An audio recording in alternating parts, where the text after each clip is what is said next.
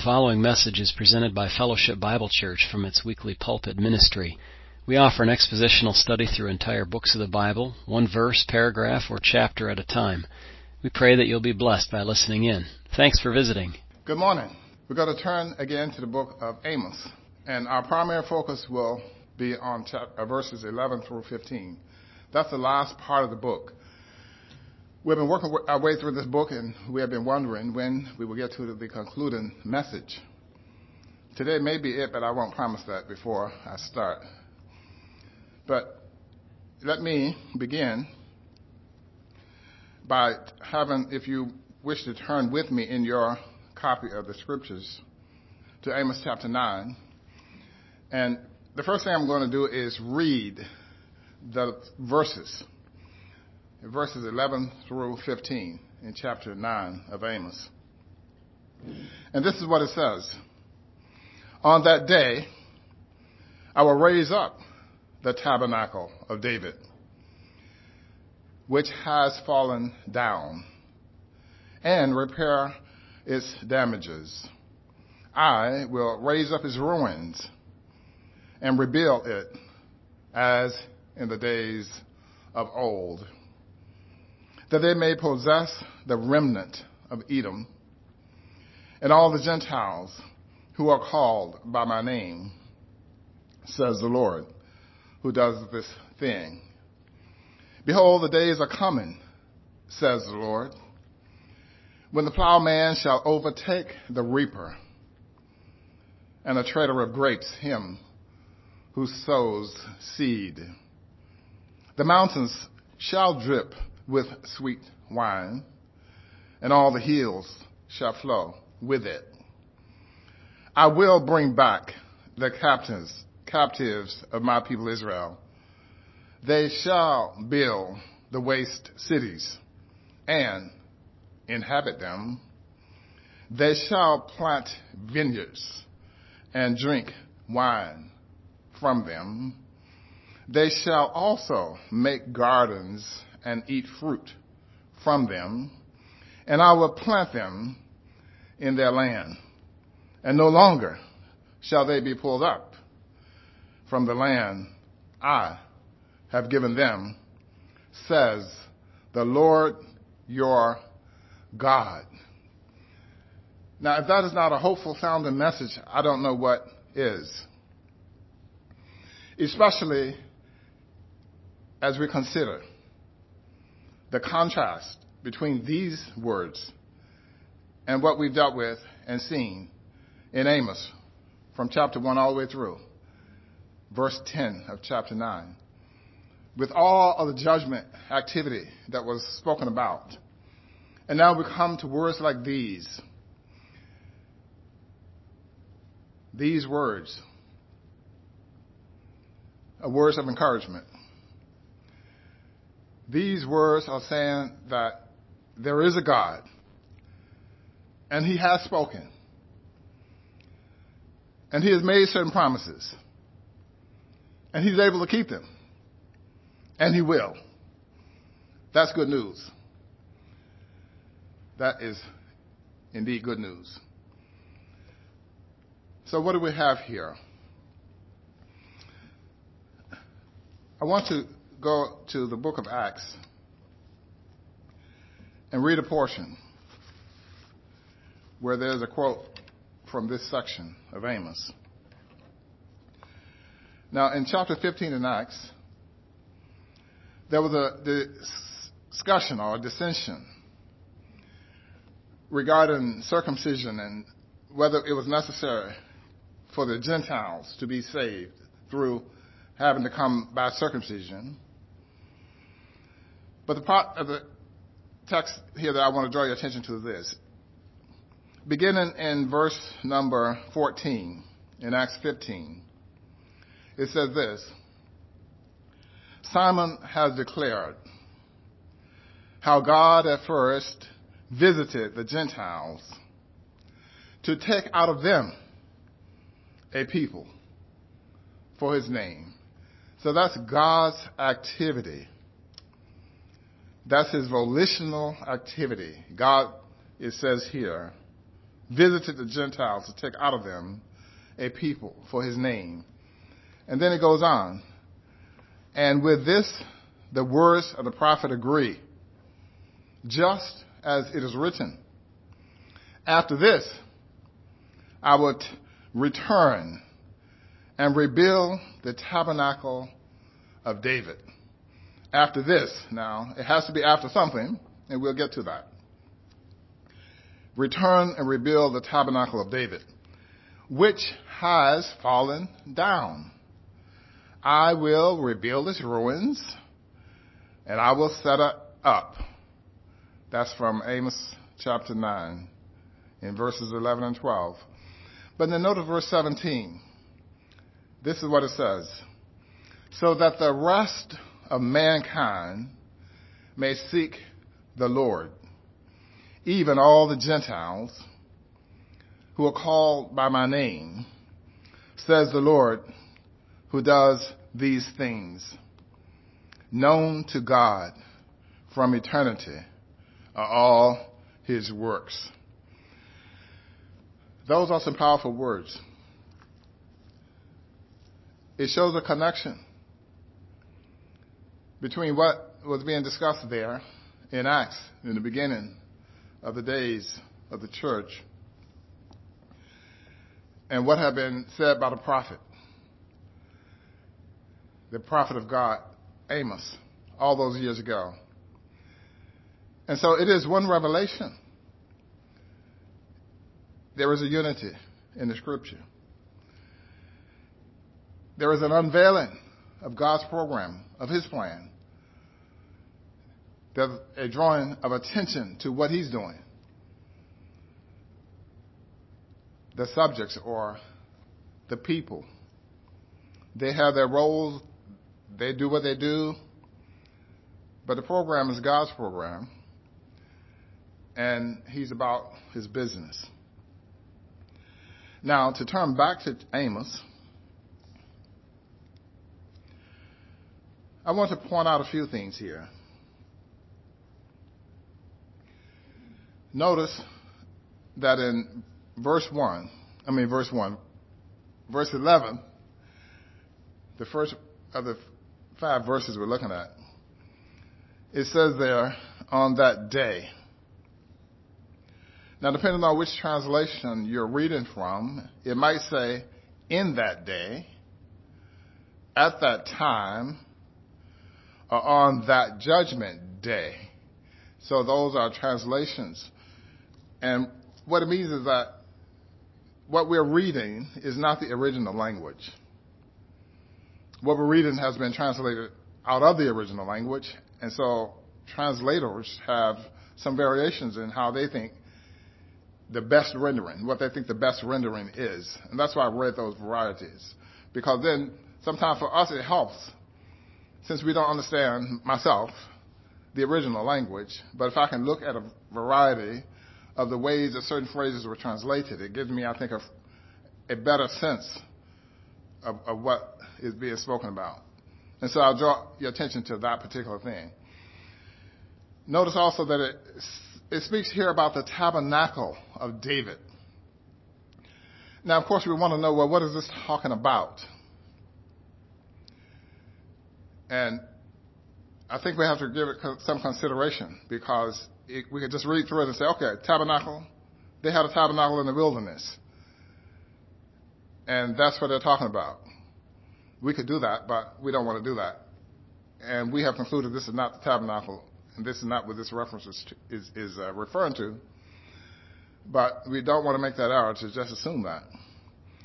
That that is what it is about. Now, want also you notice the Lord's involvement in these future activities, God's involvement in the future activities that are being spoken about here, I want to draw attention to, to those.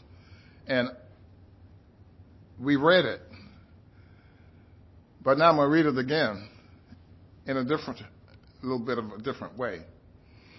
In verse number 11, we read this, and this is God speaking. He says, I will raise up the tabernacle of David So we have information that the tabernacle of David, whatever the proper understanding of that is, is going to be raised up, and we're being told who's going to do it. God's going to do it. That's God's involvement.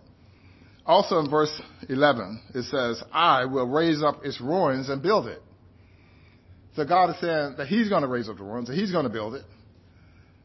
That's really quite interesting. And it could be said that, you know, the people, even with the tabernacle in the wilderness, it could be said where God built it, but He worked through the people. He gave all the specific instructions as to how the thing was supposed to be done, and then they were responsible to carry out their part. But God says, I will raise up His ruins, I will rebuild it. He says, I will bring back the captives of my people Israel. Who has the ability to bring back the captives of the people of Israel? The Israelite people themselves? Who would even have the desire to do such a thing? Much less the power to do it.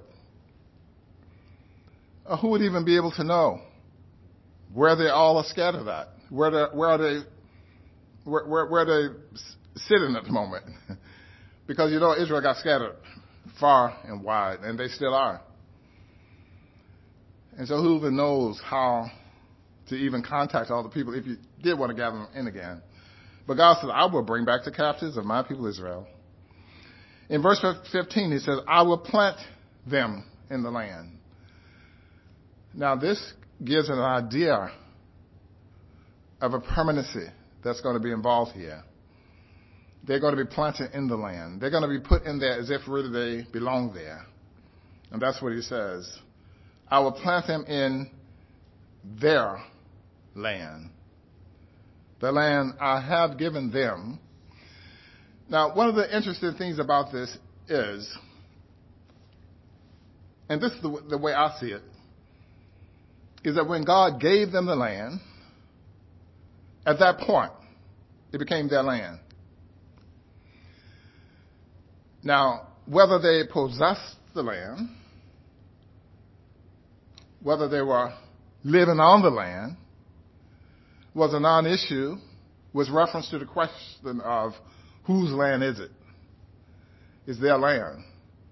Even after the Assyrians deported and after the Babylonians deported the other part. And those people were in captivity. And while they were in captivity, it was still their land.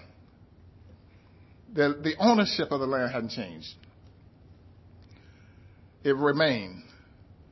It's just that there was something out of joint, out of order, because the people who owned the land were not living in the land.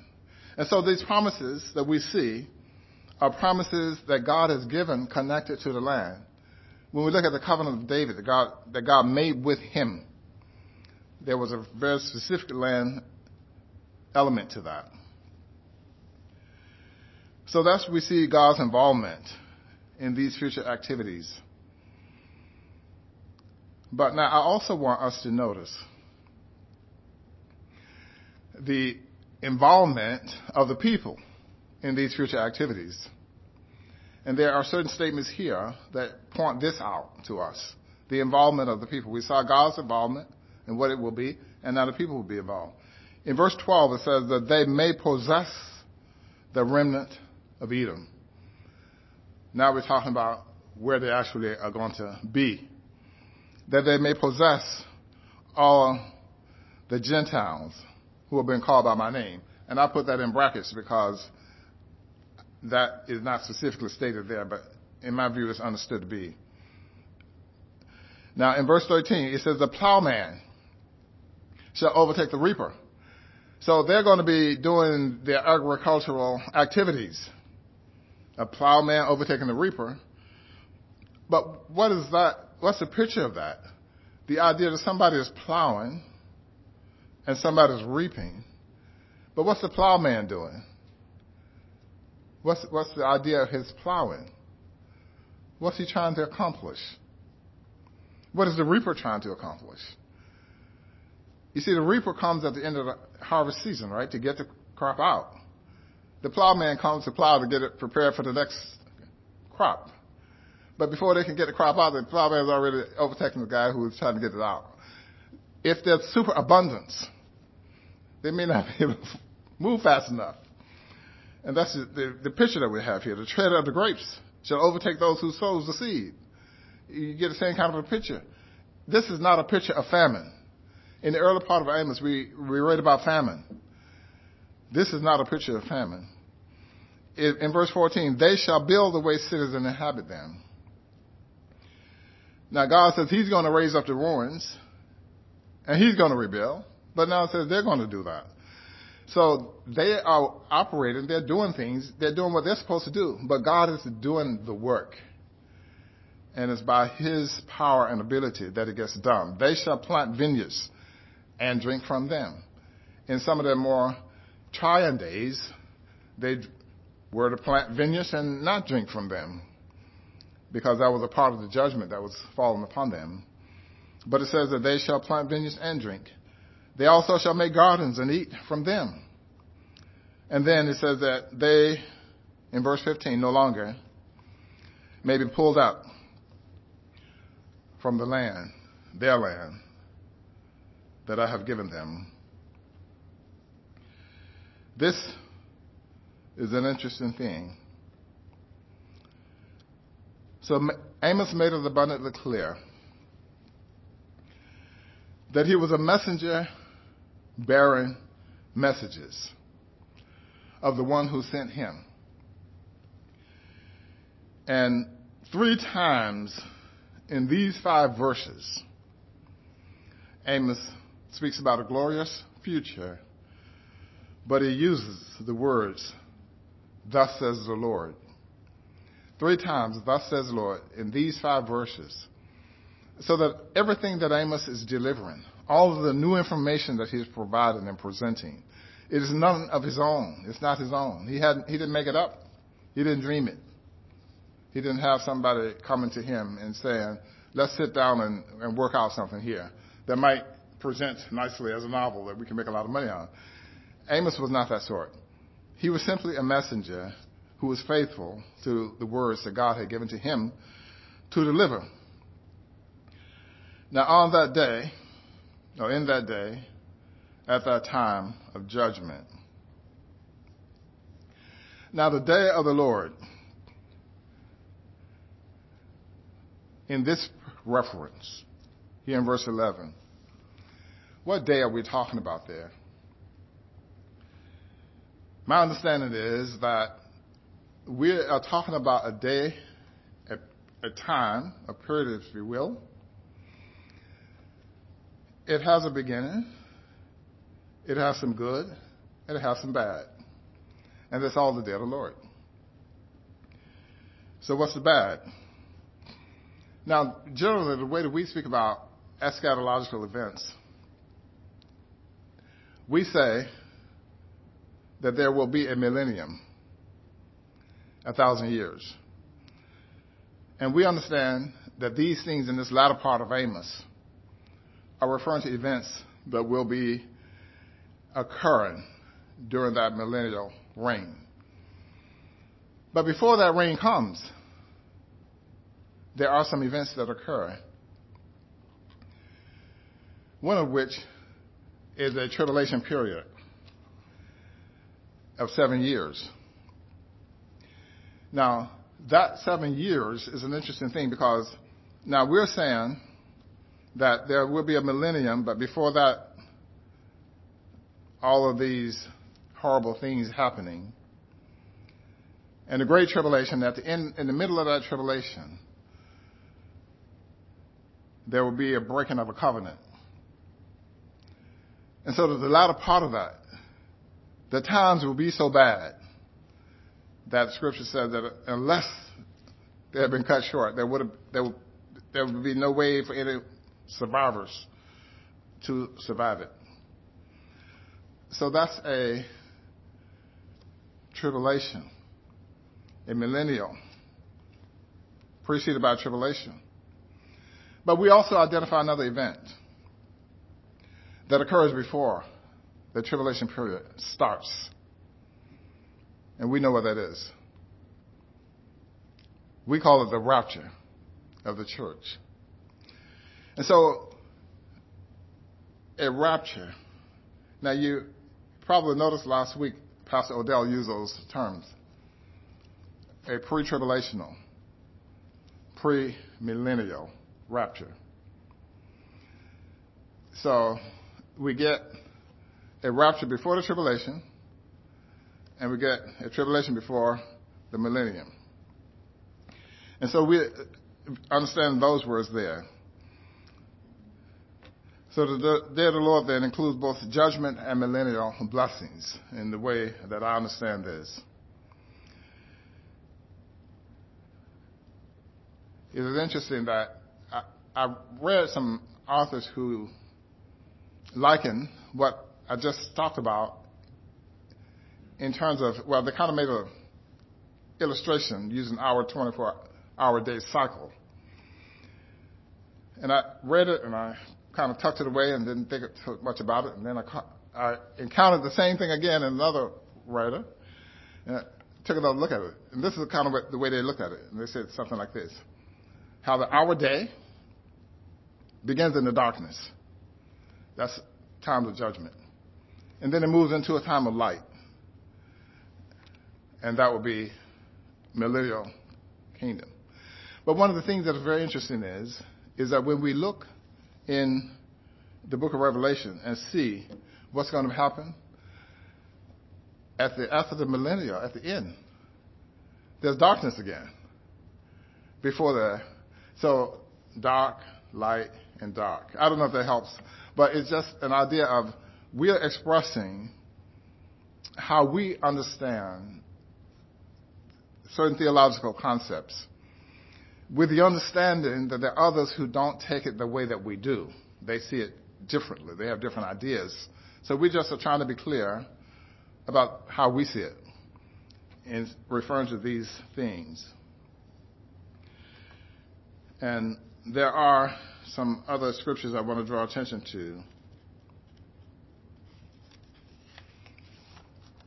I want to read some verses from Zephaniah because the things that we read here in this last section of Amos are speaking about glorious days. But Amos is not the only prophet who spoke about what was coming. In fact, you find lots of them speaking. And it's just marvelous reading. I want to read some here from Zephaniah, in Zephaniah chapter 3. Beginning at verse 9, this is what we read. For then I will restore the peoples, to the peoples a pure language, that they all may come, that they all may call on the name of the Lord, to serve him with one accord. From beyond the rivers of Ethiopia, my worshippers, the daughters of my despised ones, shall bring my offering. In that day you shall not be shamed for any of your deeds in which you transgress, you transgress against me. For then I will take away your, from your midst those who rejoice in your pride. And you shall no longer be haughty in my holy mountain. This kind of is a contrast to what we see here in Amos, where Amos was there in Bethel speaking and he was being told, go away from here. We don't want you here. We don't want the message you have. Because now this is reserved for the king.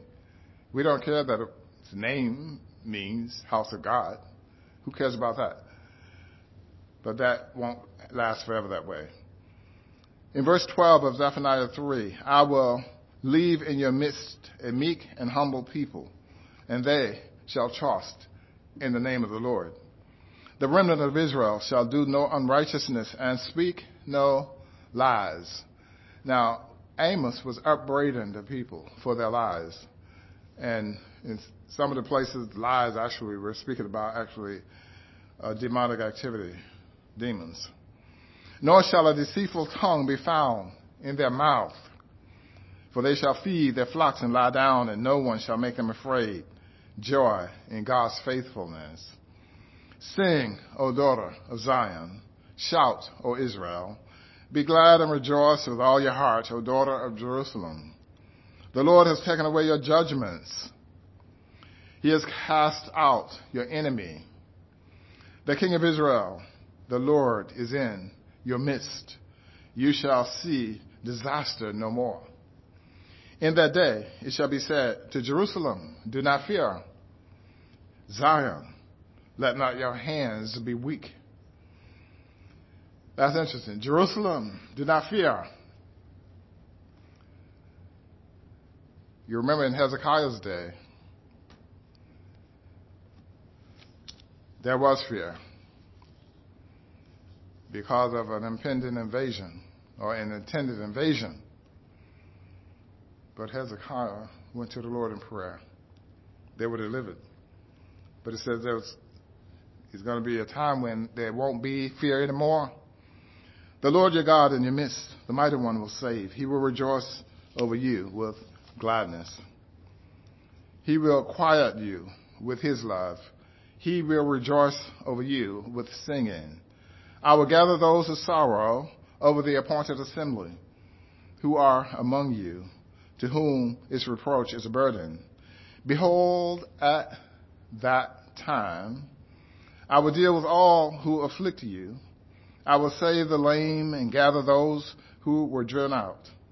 I will appoint them for praise and fame in every land where they were put to shame.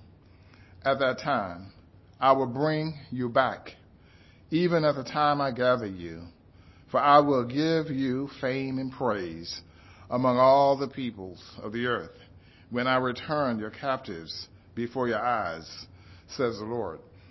Now that is very, very interesting because part of what we see there is, is that God's plan and program included all people.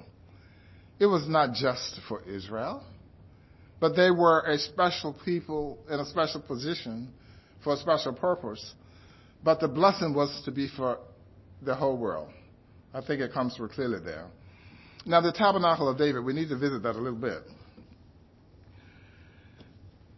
The understanding that I have is that here in this reference, the tabernacle of David is, referring to, to not the physical tabernacle per se, but to the dynasty of David. The dynasty of David. What do we mean by dynasty? We're talking about a hereditary line, a line of hereditary rulers of a country. Pastor talked about that recently, talking about the line. There always been a qualified person to sit on the David's throne, David's throne. Always. And there is now. He's not sitting there now, but always a qualified person. So the tabernacle of David. Now, I want us to look in 2 Samuel as our reference point to express this, this idea a little better. Because in 2 Samuel, you will see the words and the phrases which express what it means here and what the meaning is as to what we're looking at in this particular section. I marked off a lot of verses here. Samuel. But let's go to Samuel. I will go there, and I'm going to read starting at verse number 1. 2 Samuel chapter 7 verse number 1. Now it came to pass when the king was dwelling in his house, and the Lord had given him rest from all his enemies all around, that the king said to Nathan the prophet, See now, I dwell in a house of cedar, but the ark of God dwells in tents, in, inside tent curtains. So there's a reference to the physical tabernacle. Now, then Nathan said to the king, Go, do all that is in your heart, for the Lord is with you. So Nathan is basically telling David, Well, build a house for the Lord. Like, you know, you built your special, wonderful house, now build one for him. Now, this is what it says next, though. You see, Nathan was saying what seemed to him to be good, but this is God's program. And even the prophet sometimes can get it wrong as to what God is going to require or do And so what it says here next is, but it happened that in the night, that the Lord came to Nathan saying, Go and tell David my servant, thus says the Lord, would you build a house for me to dwell in? For I have not dwelt in a house since the day I, that I brought the children of Israel up from Egypt, even to this day, but have moved about in a tent and in a tabernacle. There's that physical tabernacle again. Wherever I have moved about with all the children of Israel, I have, have I ever spoken about a word about anyone from the tribes of Israel, whom I commanded to shepherd my people Israel, saying, Why have you not built me a house of cedar? So God is saying, Did I ever ask it about it? Why didn't you build me one of these houses? And then he says, Now therefore, thus says the Lord, you say to my servant David, here's the message David's supposed to hear.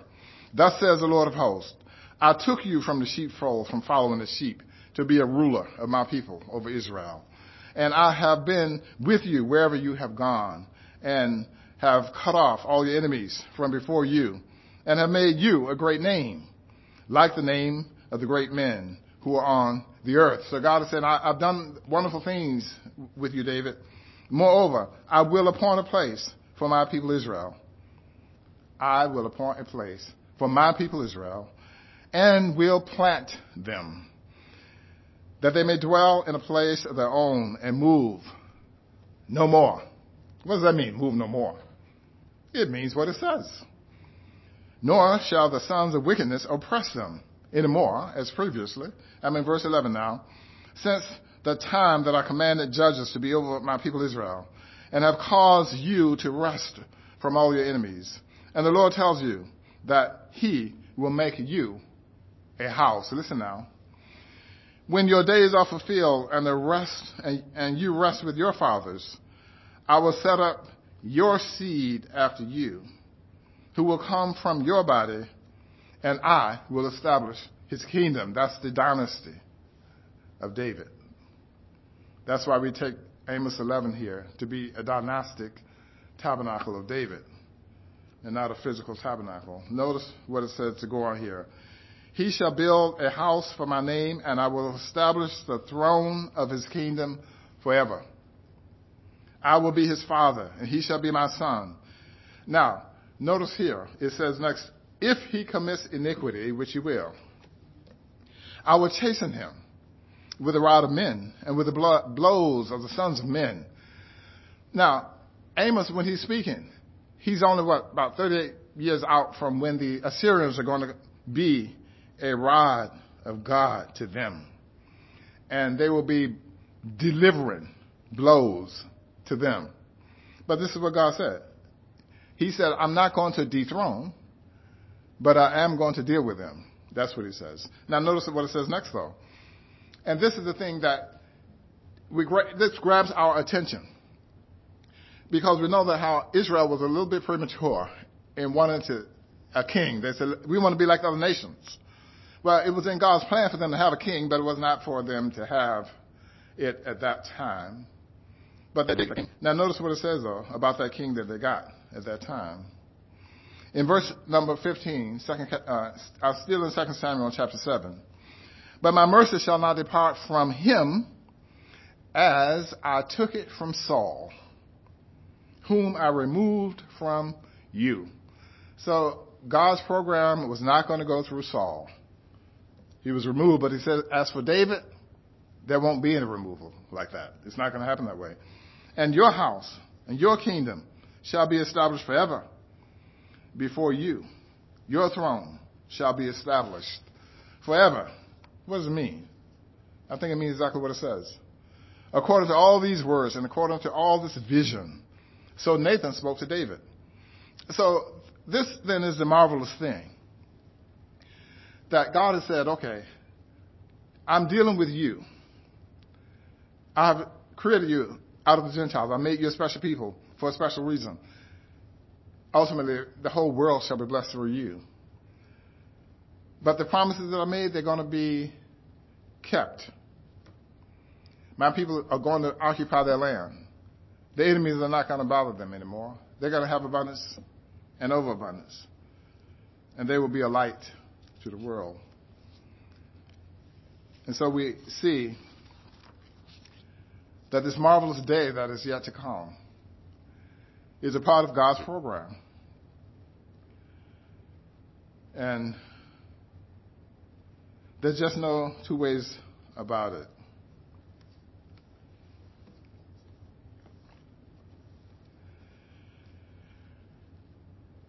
There are lots and lots of other scriptures that would fit right in with what we're talking about here. And what we are presenting, we're just selecting a few of the things to help us to understand what we're seeing here in this portion of the book of Amos.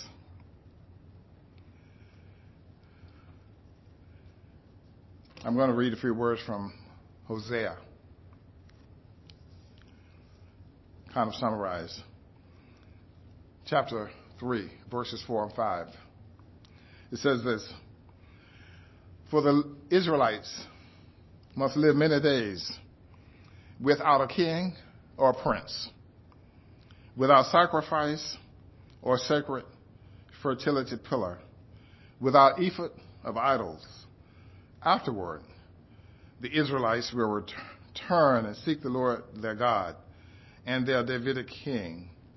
Then they will submit to the Lord in fear and receive his blessings in the future days. So they're going to receive his blessings in the future days. Now, what I just read was not from the New King James, which is where I have read from for the other portions that I that I read just now.